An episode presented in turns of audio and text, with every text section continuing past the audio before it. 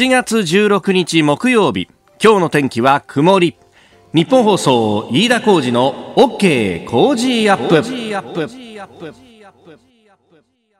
朝6時を過ぎました。おはようございます。日本放送アナウンサーの飯田浩二です。おはようございます。日本放送アナウンサーの新業一華です。日本放送飯田浩二の OK 工事アップ。この後8時まで生放送です。あの昨日ですねスタッフがあのツイッターでこの番組のアカウントでつぶやいたんですけれども、えー、明日発売の週刊新潮に飯田アナが登場しますと、えー、いじられてまして、う。ん、まさか熱愛発覚いいえ違いますついに政界進出いいえ違います。では何がと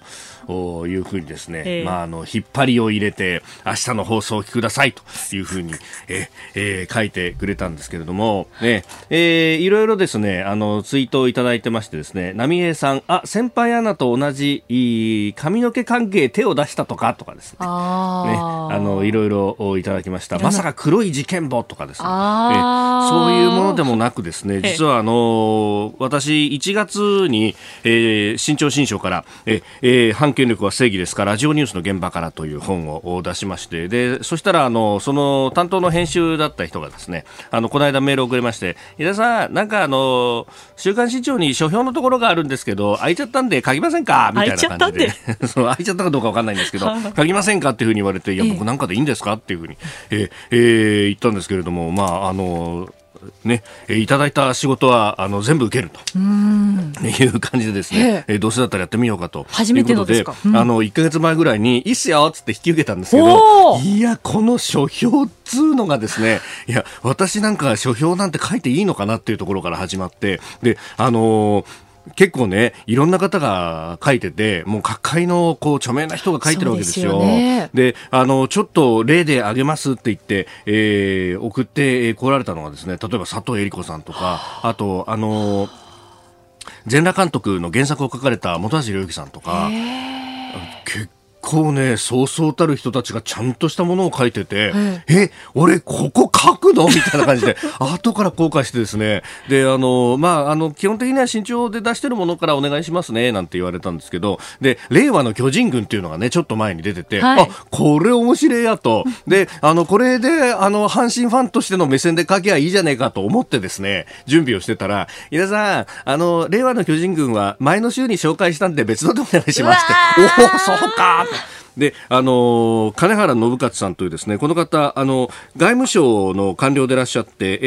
ー、安倍政権の内閣官房副長官補、それからあ国家安全保障局次長を兼務されていたという方で、去年退官された方の、えー、本、歴史の教訓、失敗の本質と国家戦略という、えー、本をですね、ご紹介いたしました。まあ、この方、あの、NSC 国家安全保障会議、の立ち上げの部分からずっとやってらっしゃった方で、まあ、外交安保のもう本当第一人者という方なんですけれども、うん、その方がですね本当あのー、現役時代の思いだとかっていうのを、えー、含めてあのーこの明治維新の後の外交史というのを紐解いて、そして、え今後の日本外交どうあるべきかというところをですね、えー、書いてます。これね、非常に面白かった。面白かったし、あと、あ、そうか、この、なんか戦争、第二次世界大戦があって、日本の外交だとか、うん、まあ全ての歴史、日本の歴史について勉強すると、そこで断絶が起こっているように思えるし、そういう印象があるんですけど、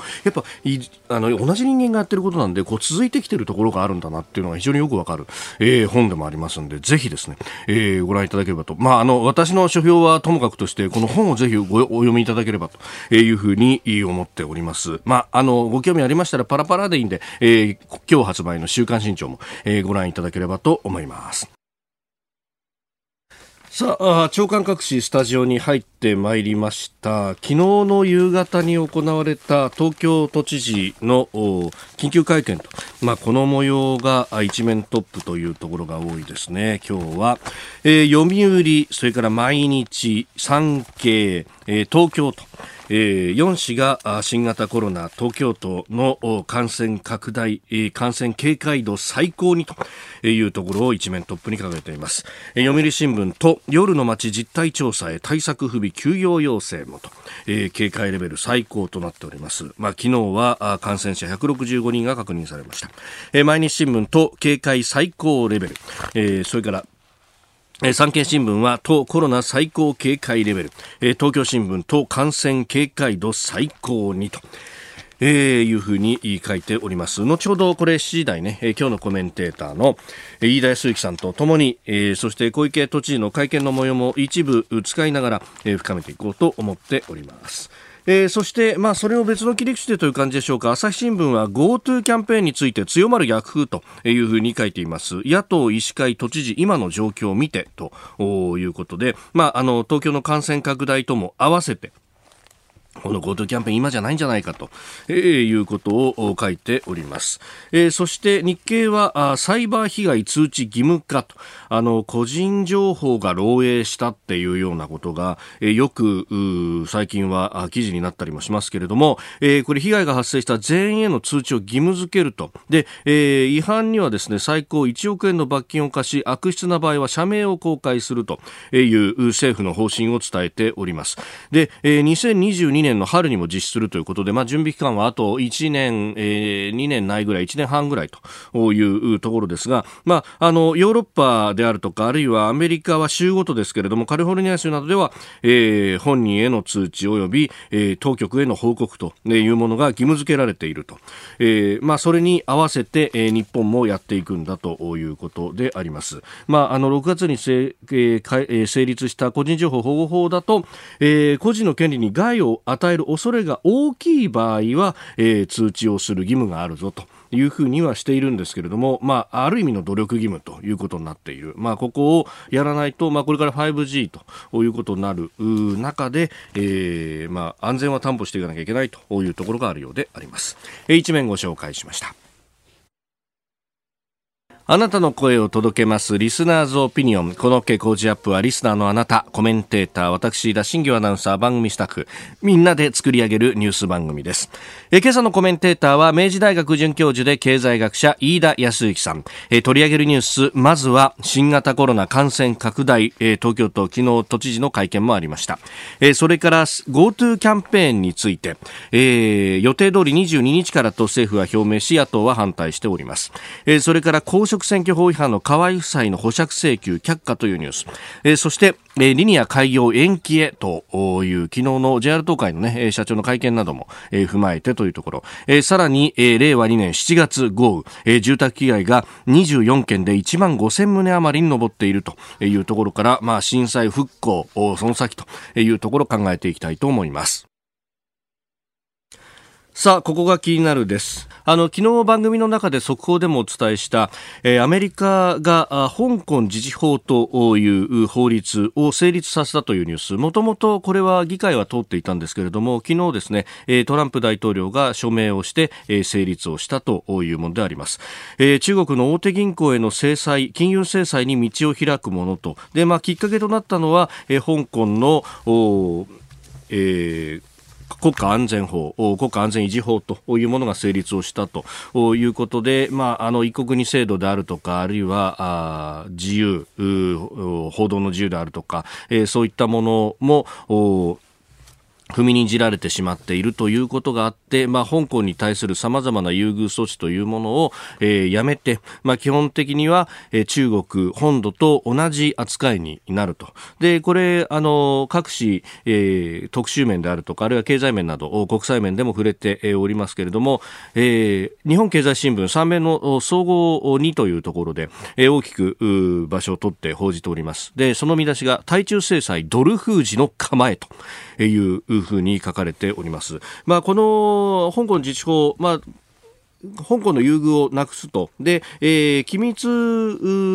の技術を使ったようなものの輸出を止めるとか、そういうあの物の取引の部分というのがあのクローズアップされているところも多いんですけれども、まあ、さすが経済新聞で、あの、ここのドル封じで、特に大手の銀行に対しても制裁ができるぞっていうふうなあ仕組みを整えたっていうのが大きくって、というのはですね、あの、過去に北朝鮮に対する制裁の一環として、北朝鮮と取引のある中国の銀銀行も制裁をするという、これをあの、セカンダリーサンクションというふうに英語の言葉では言っておりました。まあ、あの、二次的制裁というふうに訳したりなんかもするんですが、えー、結局、あの、北朝鮮そのものを叩くんじゃなくて、取引がある第三国の、えー、金融機関であるとかも、叩い、叩くぞということで、まあ、特に中国は北朝鮮に対して、えー、暗にようにいろんな支援をやってましたんで、そういった支援も許さんという姿勢を出した、えー、わけでありましたが、えー、今回はですね、それを、まあ、ある意味大手の銀行にも、あの当時は担当銀行という、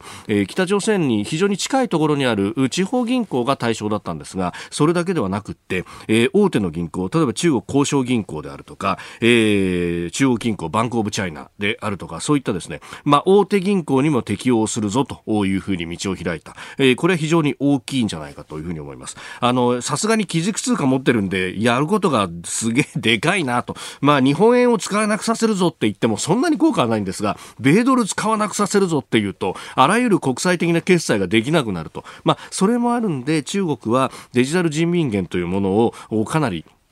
積極的に、えー、取り入れようとしているっていう、まあこれも米中対立の一つなんですが、き、おとといですね、ポンペオ国務長官が、あの、南シナ海の帝国主義的な、あの、中国の野望は全く許さんと、えー、いうことを言っていて、そして、あの、香港の実証が成立したと、高校の自由作戦昨日やったという報道もあります。もう、あの、完全にこれ、えー、中国を抑えにかかっている。フェーズが変わってきていると、昨日佐々木、あの、年直さんも言ってましたけれども、あの、まあ、恐怖心からか何が、あの、動機かというのは、まあ、わかりませんけれども、えー、とにかく中国がこうどんどんとこう前へ前へと、えー、出てこようとするところに、まあ、今まではある意味静観の部分があったけれどももういい加減カウンターを当てていって抑え込みにかからないと、えー、これどこまで続くかわからんというような、えー、ことになってきている米中対立フェーズが変わっているというのはもう目に見えてきているところだと思います。まあ、それに対して、えー、日本がどうしていくのかと、まあ、未だにですね、えー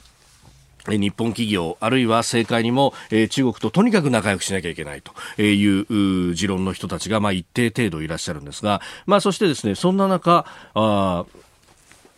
外務省の、え、人事がありまして、えー、北京駐在の日本大使が変わると、今度、垂水さんという方になるんですが、この方、あの、直前台湾にも、まあ、あの大使館に相当するですね、えー、友好協会というのがあって、そこにもいらっしゃった方、えー、ということで、まあ、あのー、報道によってはですね、まあ、朝日とか毎日は書かないんですが、確か昨日読売かなんかが書いたのが、えー、対中強硬派として知られるというようなことがあったんで、えー、この辺もそういうシフトを敷いてきてるのかなとも思います。まあ、あの、中国語、チャイナスクールのご出身の方ではあるということも言われてますけれども、まあ、日本も、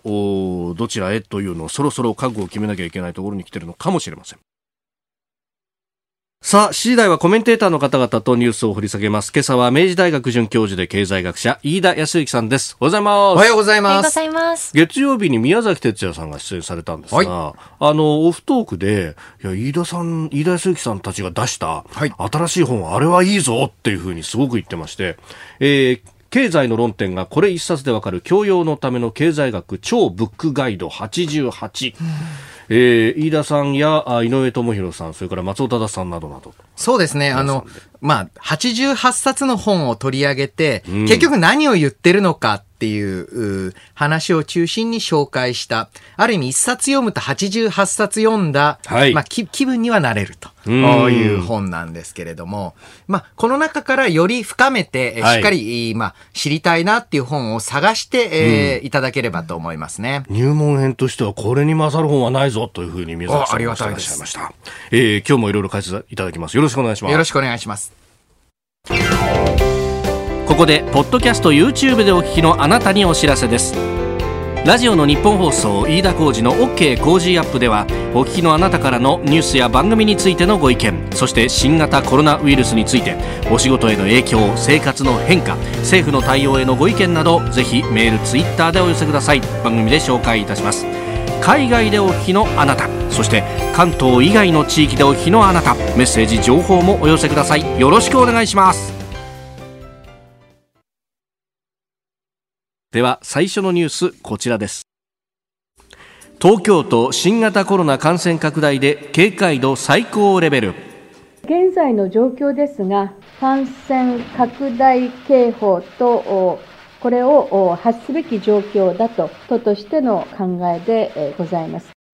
お聞きいただきましたのは昨日夕方行われた東京都知事小池百合子さんの臨時記者会見のコメントです、東京都は新型コロナウイルス対策本部会議を開き感染状況に関する警戒度の指標を4段階で最も高い感染が拡大しているに引き上げました。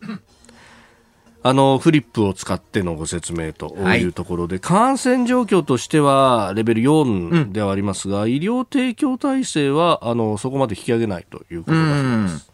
そうですね。あの、実際のところ、検査数を考慮しても、はい、感染が拡大しているのは間違いないえー、状況だと思います。ただその一方で、えー、じゃあ重症者数、死者数は、はい、どうなっているかというと、例えば全国で言うと、4月30日のピーク時は重症者が328人いた。うん、一方で現在はあ、全国合わせて38人。はい。で、えー、死亡者数についても5月2日には、まあ、34人だったのに対して、ここしばらくゼロが続いて、はい、えー、昨日、おとといと全国規模で見ると2人、おとといが2人、昨日は1人かな、あのー、という数字になっている。で、実はこの重症死者数が減るというのは、はい、これ全世界的な傾向です。で、えーまあ、これに対して、じゃあなぜなんだというと、うん、今も専門家の間で答えは出ていないようなんですけれども、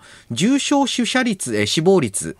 が著しく下がっているという意味では、かなり状況が変わってきているのは間違いないと思います。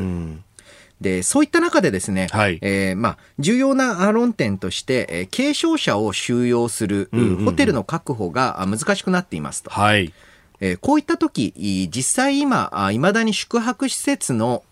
回転率は、まあ、最低レベルですので、えー、何らかの形で、えー、この軽症者を、まあ、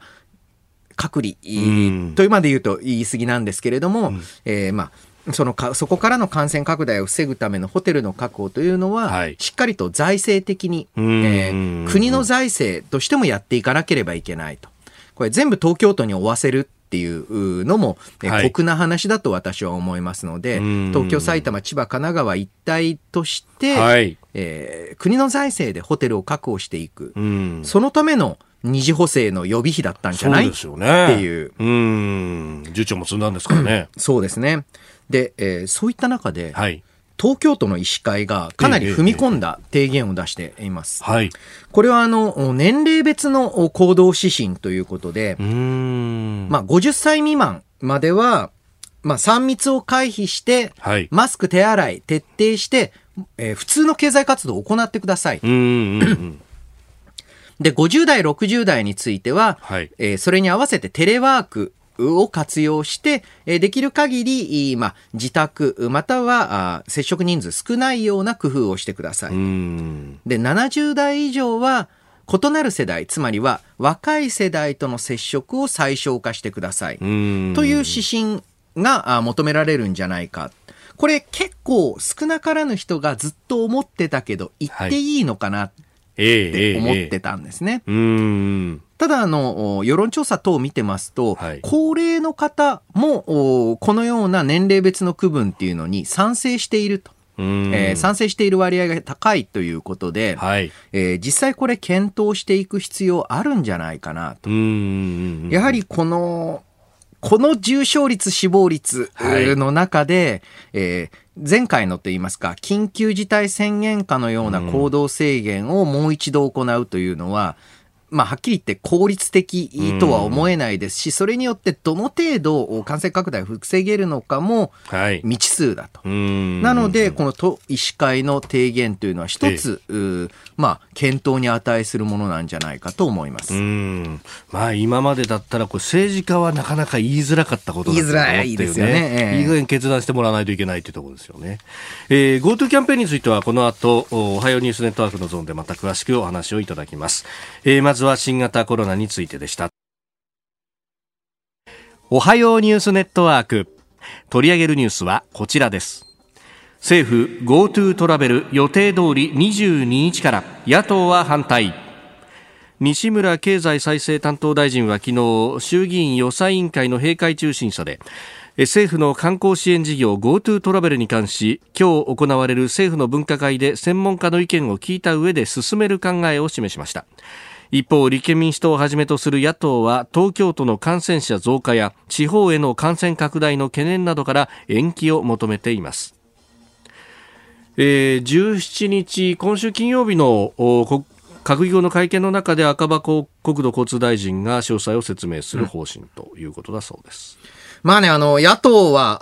あまあ、こういった時反対するものなんですけれども、はい、まあ、先々週はね、一刻も早く開始しろって、同じ国体で言ってたじゃんっていう。そうですよね。遅すぎるって批判してた。そう、8月からではあ効果を得られないって言ってたじゃないって思ったりするんですけれども、はい、その一方で、えー、では、この GoTo トラベル、危険性はないのかと言ったときに、現在、まあ、あの、重症者数、または死亡者数といった、はい、まあ、重篤化する可能性、確率というのが、割合というのがかなり下がっている。うんはい、で、その理由が、まあ、いくつか挙げられるみたいななんですけれども、専門家の間でも全く、まあ、意見の一致はないんですが、はい、例えば、まあ、ウイルス自体が弱くなっている、弱毒化しているならば、えー、リスクが低いかもしれませんが、ただですね、うん、そうではなくて、はい、えー、まあ、単純に、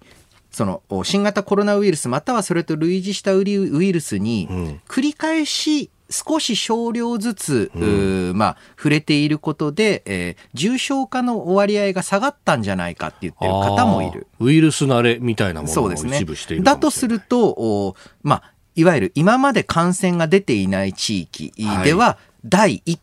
波のような状況になる可能性っていうのが否定できない。えー、なのでですね、これは私個人試験ですけれども、はい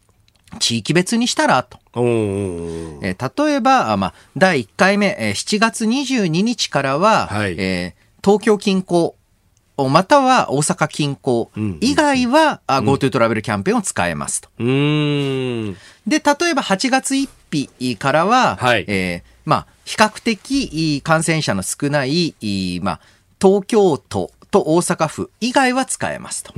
で、お盆の時期からあ全国で使えますのように、えー、居住地別で段階的に導入していくというのもいいんじゃないかと。で、これもう一つメリットがあってですね、はい、そうすると旅行の集中時期が地域別にずれますので、なるほど。あの、いわゆる観光地または宿泊施設のキャパシティに余裕が生まれます。うんそういった形でちょっと地域ごとに時差を設けて、はい、えー、導入していくというのも手なんじゃないかなと。実際のところこれあの全国一律で中止一律でスタートっていうことの合理性、中止も断行もちょっと薄いように感じてしまうんですよね。うん。いや、こ考えてみたら、あの、緊急事態宣言の解除だって、うん、そういえば、あの、先に先行する都道府県があって、13の道や府や県って、うん、ああるいはあ都道府県か。はあの東京中心とか大阪とか北海道とかってそういえば遅れてましたもんね。そうなんです。うん、ですからあ旅行元旅行先がともに、まあ、いわゆる感染流行地域ではない場合に限って7月22からと。はい、で、えーまあ、8月1日、別に8月1日である必要はないですけれども、ええ。はい、いついつからは、うん、えーもうそれの対象を拡大、はい、いついつから全国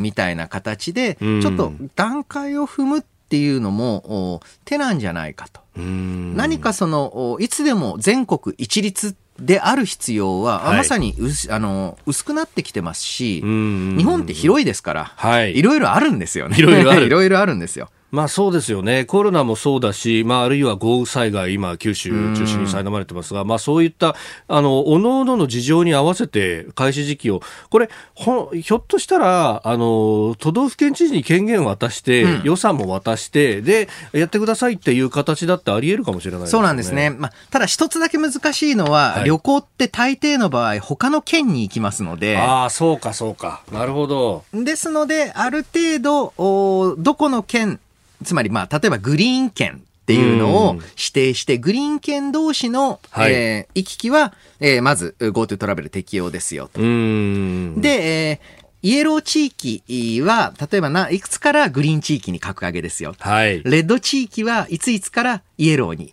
いついつからグリーンに格上げですよという形で、ちょっと制度が複雑化するのが問題ですが、ええ。ーまあ、3段階ぐらいですかね、に分けて、えー導入していく。うん。えーこれに対しても GoTo トラベル即やめて、はい。えー宿泊施設へのお給付をというふうにおっしゃられる方いますが、はい。観光ってものすごく裾野が広くてですね、うん。宿泊施設や、あいわゆる観光施設、はい。えー例えばまあテーマパークとか以外での支出っていうのが、はい。えー実際旅行支出の中で半分近くを占めるんですよね。なんとなく立ち寄ってご飯を食べるとか、はい。えーお土産、お土産物屋さんって、まあ、本当にお土産物しか売ってない店ってのもありますけれども、うんうんうんそうじゃなく、はい。地元にも物を売ってて、お漬物売ってて、うん。で、お土産観光客用の漬物も結構ありますようんとか、お茶屋さん、お菓子屋さんも。はい。じゃあそういう店はどうするんですか？確かに。というところがありますので、正直直接給付のスキームっていうのは、はい。緊急のお決済対策、つまりあの、こ今月の支払いがっはい。資金繰りがってていう。いうのに対しては多少、おまあ、零細企業主中心に意味あっても、はいそれをユニバーサルなとか、全体的な対策の中心に据えるっていうのはうん難しいんですよね。確かに線引き一つとっても揉めそうですね。そういうことやろうとすると。正直ですね、えーまあ、少なからぬ、まあ、宿泊関連の、おまたは観光関連のビジネスで、はい300万円とか500万円、変な話、1000万円だって焼け石に水だって思ってるうんはい会社もある。もちろん、100万円でも本当に助かるって思ってる店舗さんもあるうん。ちょっと多様性が高すぎて、給付にちょっと向かないんですようね。んむしろこうやって、あの、需要喚起の方に行った方が、そうです潤ねだからこそしっかり段階を踏むっていうのが必要なんじゃないかと思います。えーでは続いてこちらです。公職選挙法違反の河井夫妻保釈請求を却下。東京地方裁判所は昨日去年7月の参議院選挙をめぐる買収事件で公職選挙法違反の罪で起訴された前の法務大臣で衆院議員の河井克行被告と、えー妻の参議院議員安里被告の、え保釈請求を却下する決定をしました。えーその後、安里議員は弁護士の決定、えー、安安里議員の弁護士は決定を不服として準抗告しましたが、裁判所はこれを退けまして、改めて保釈を認めない決定をしております。はい。この事件なんですけれども、んえー密事を図る、つまり秘密ごとを行う場合には、関係者は最小限にしなければいけないんですね。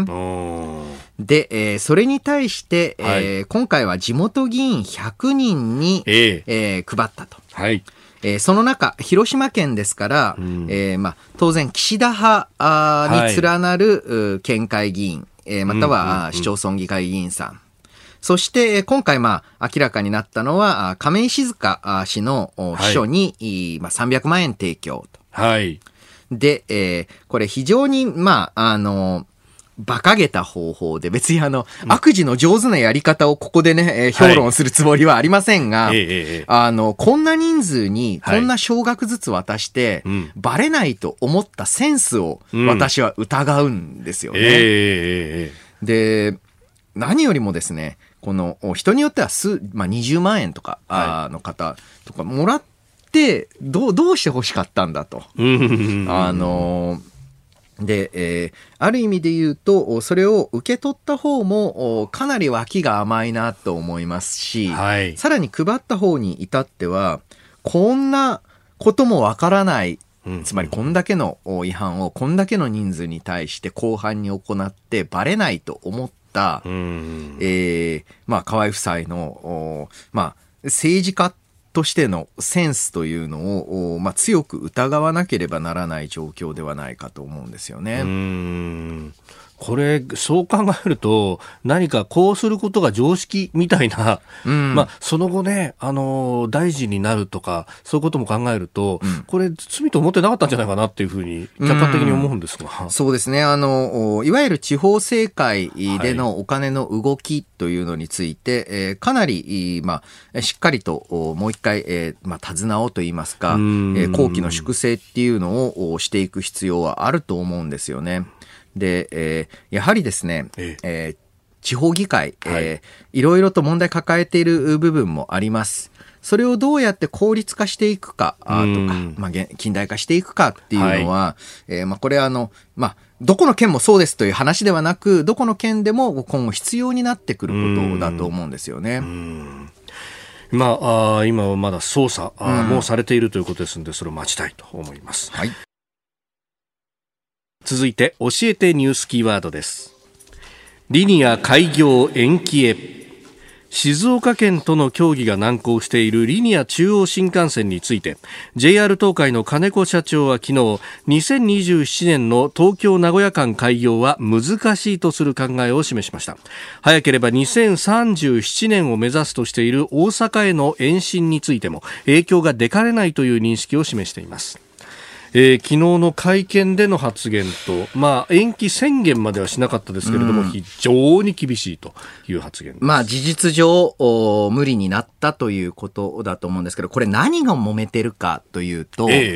ええーまあ JR 側と県は、はいトンネルの準備工事について、5ヘクタール分までは、うんえーまあ、進めてよいですよっていう協定を交わしてます。はい、すでに。ただ、この準備工事の、おまあ、エリアというのが、いよいよ本格化するにあたって広がら、広が、広げなきゃいけない。うん。まあ、大体、えー3ヘクタールぐらい、えーだから、合計8ヘクタールぐらい、えーまあ、準備の工事をしたいと。うん。なので、えーもう一回協定をっていうのが JR 側の主張です。はい。一方で、県側の主張は、その追加の3ヘクタールぐらいの工事っていうのは、もうトンネル本体工事であると。事実上の。はい。だから、あもう一度、お例えば専門家会議のお諮問を聞いた上で、えーはい条例を作らないとうん、協定は結べませんよ、とうん。いうふうに言ったと。はい。で、えーこの追加分っていうのが、準備工事なのか、うん本体工事なのかっ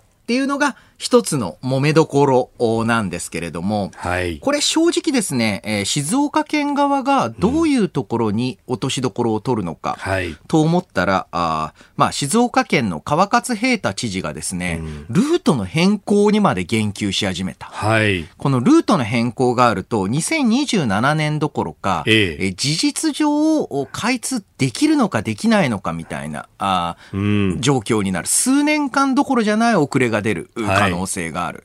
えーまあだからそのルート変更は正直、まあ、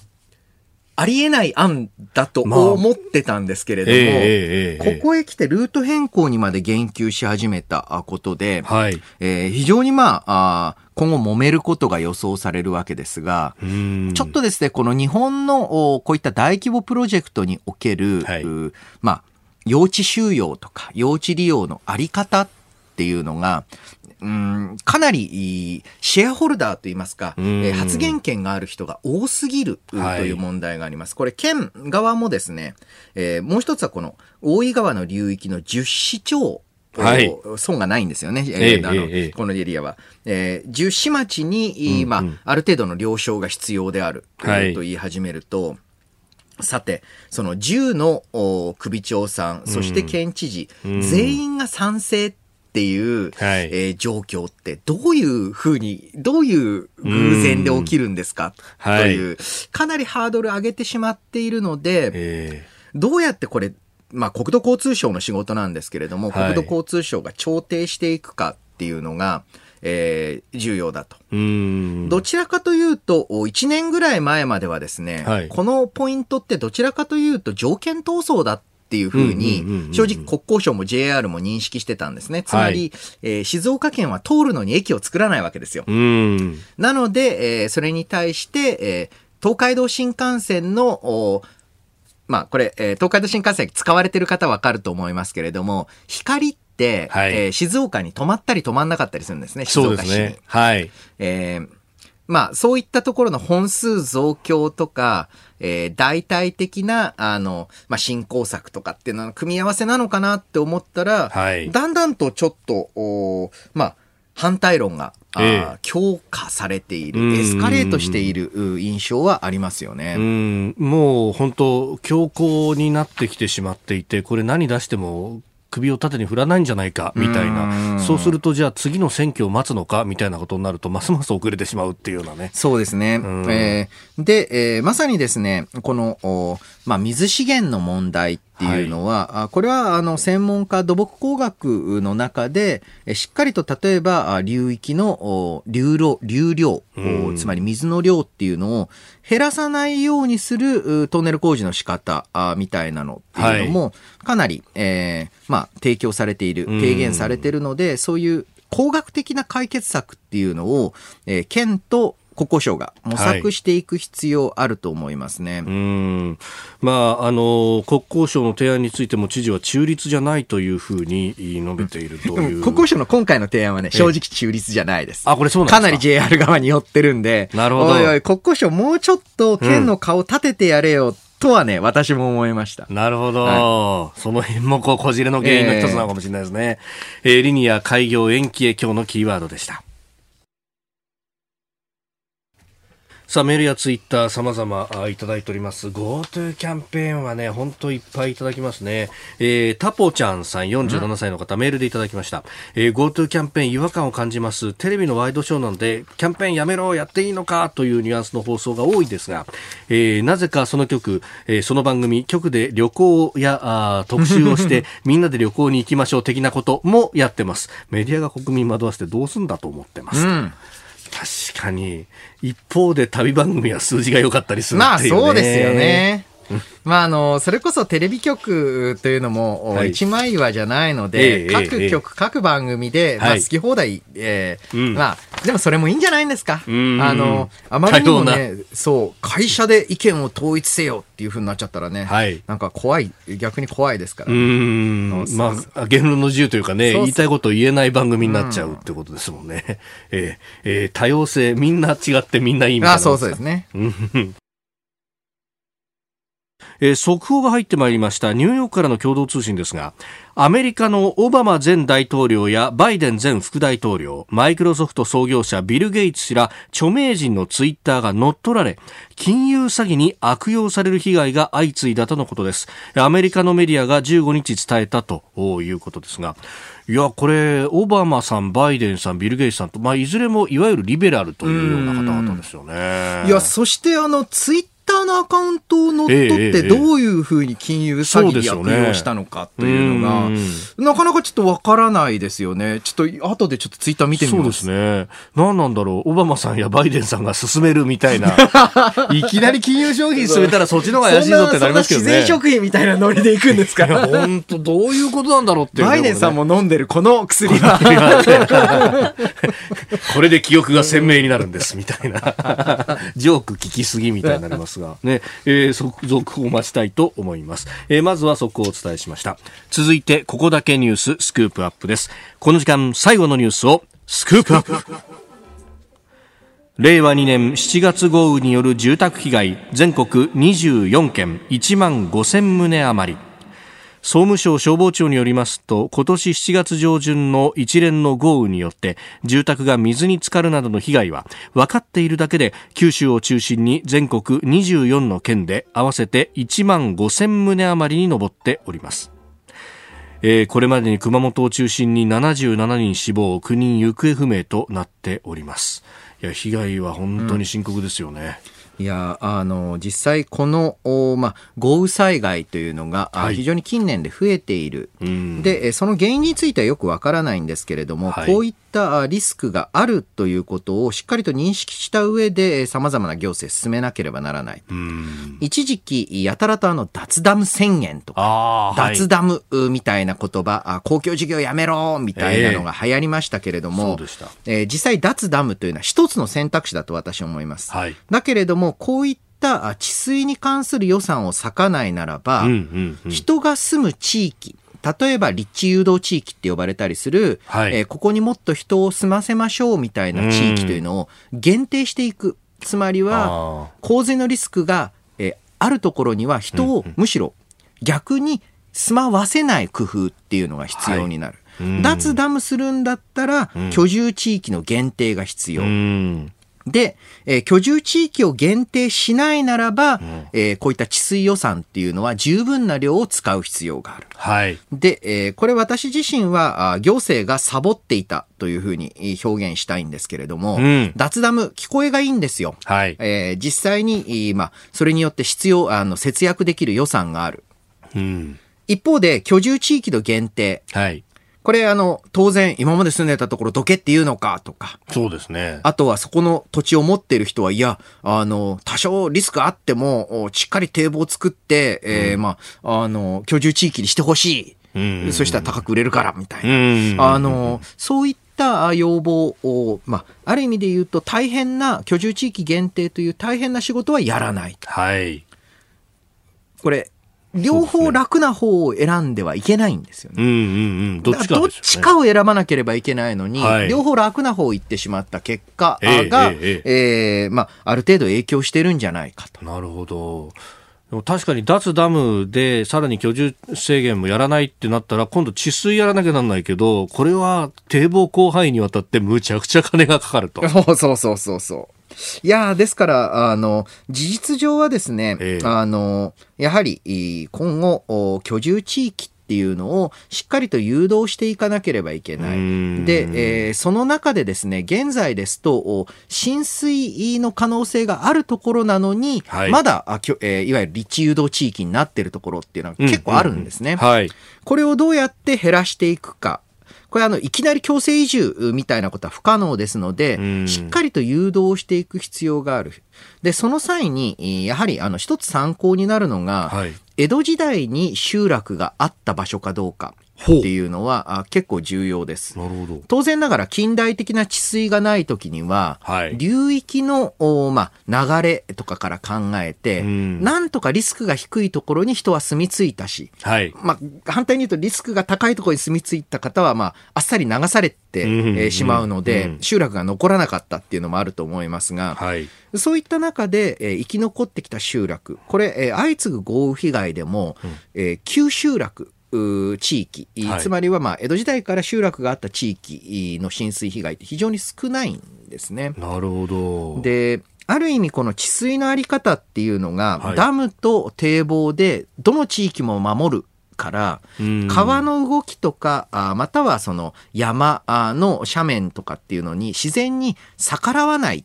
ていう知恵をもう一度活用していく必要があるんじゃないか。うーん。で、えー実際これ、えーまあ、浸水、豪雨被害だけではなく、さまざまな被害において、はい。あの、まあ、歴史が蓄積してきた知恵っていうのの重要性ってかなり、えー高まってるんですね。で、これよく言われるのはディベロッパーさんとかだと、えー明治何年だったかな一番最初の国土地理院地図は必ず持っとけ。へえ、そうなんですか。えーつまりは、まあ、江戸時代まで行くとええ地図があやふやなので、なるほど。あの、まあ、明治の頭ぐらいの初めての近代的測量による地図を見れば、うん大体今の場所と一対一対応させられるんですね。なるほど。で、その時にもうすでに人が住んでる場所は、はいある程度、うんうんうんあの、まあ、そうそう、あの、被害出ないとか、あとは地盤、あの、ある程度硬いって期待できるとか、えそういった部分はありますので、はい。かつてはですね、人口どんどん増えてるから、はい。過重域増やさないとやばかったんですよ、都市が過密になる。はい。今逆ですよ。だったらば、あむしろ、おむしろですね、えー地域によっては補助金を使ったりはいしてでも、おこの立地誘導っていうのは進めていく必要、全国的にあるんじゃないですかね。うーんなるほど。いや、それね、あの明治の地図、本当持っとくと、自分たちの防災とかにも役に立ったりするかもしれないですね。あそうですよね。あ、ここは水が溜まりやすいんだ。昔池だったんだ、みたいなあ、。そうそうそうそう。やっぱり地名でもね、ヒントがあるとか言いますけどね。確か。に、あの、まあ、なんと言っても、えー地名自体が、ええなんかね、蛇崩れっていう地名とかね、各地にありますけれども、ええこれってあの、あの、土砂崩れっていう。うん土砂崩れって地名のところは、なかなかちょっと厳しいもんがありますよね。う。そういう先人の知恵って、本当思い起こした方がいいんですよね。うーん、そうですね。えー令和2年7月豪雨についてのお話から、えーまあ、都市計画というところまでお話しいただきました。ポッドキャスト YouTube でお聞きいただきありがとうございました。この飯田浩司の OK 工事アップは東京有楽町の日本放送で月曜から金曜朝6時から8時まで生放送でお送りしています。生放送を聞き逃したあなたぜひラジコのタイムフリーサービスで新型コロナウイルスに関しての最新情報ニュースやスポーツエンタメなどをぜひチェックしてください。さらにこの番組では公式 Twitter でも最新情報を配信中。スタジオで撮影した写真などもアップしています。そしてもう一つ私飯田浩司夕刊富士で毎週火曜日に飯田浩司のそこまで言うかを連載しております。こちらもぜひチェックしてください。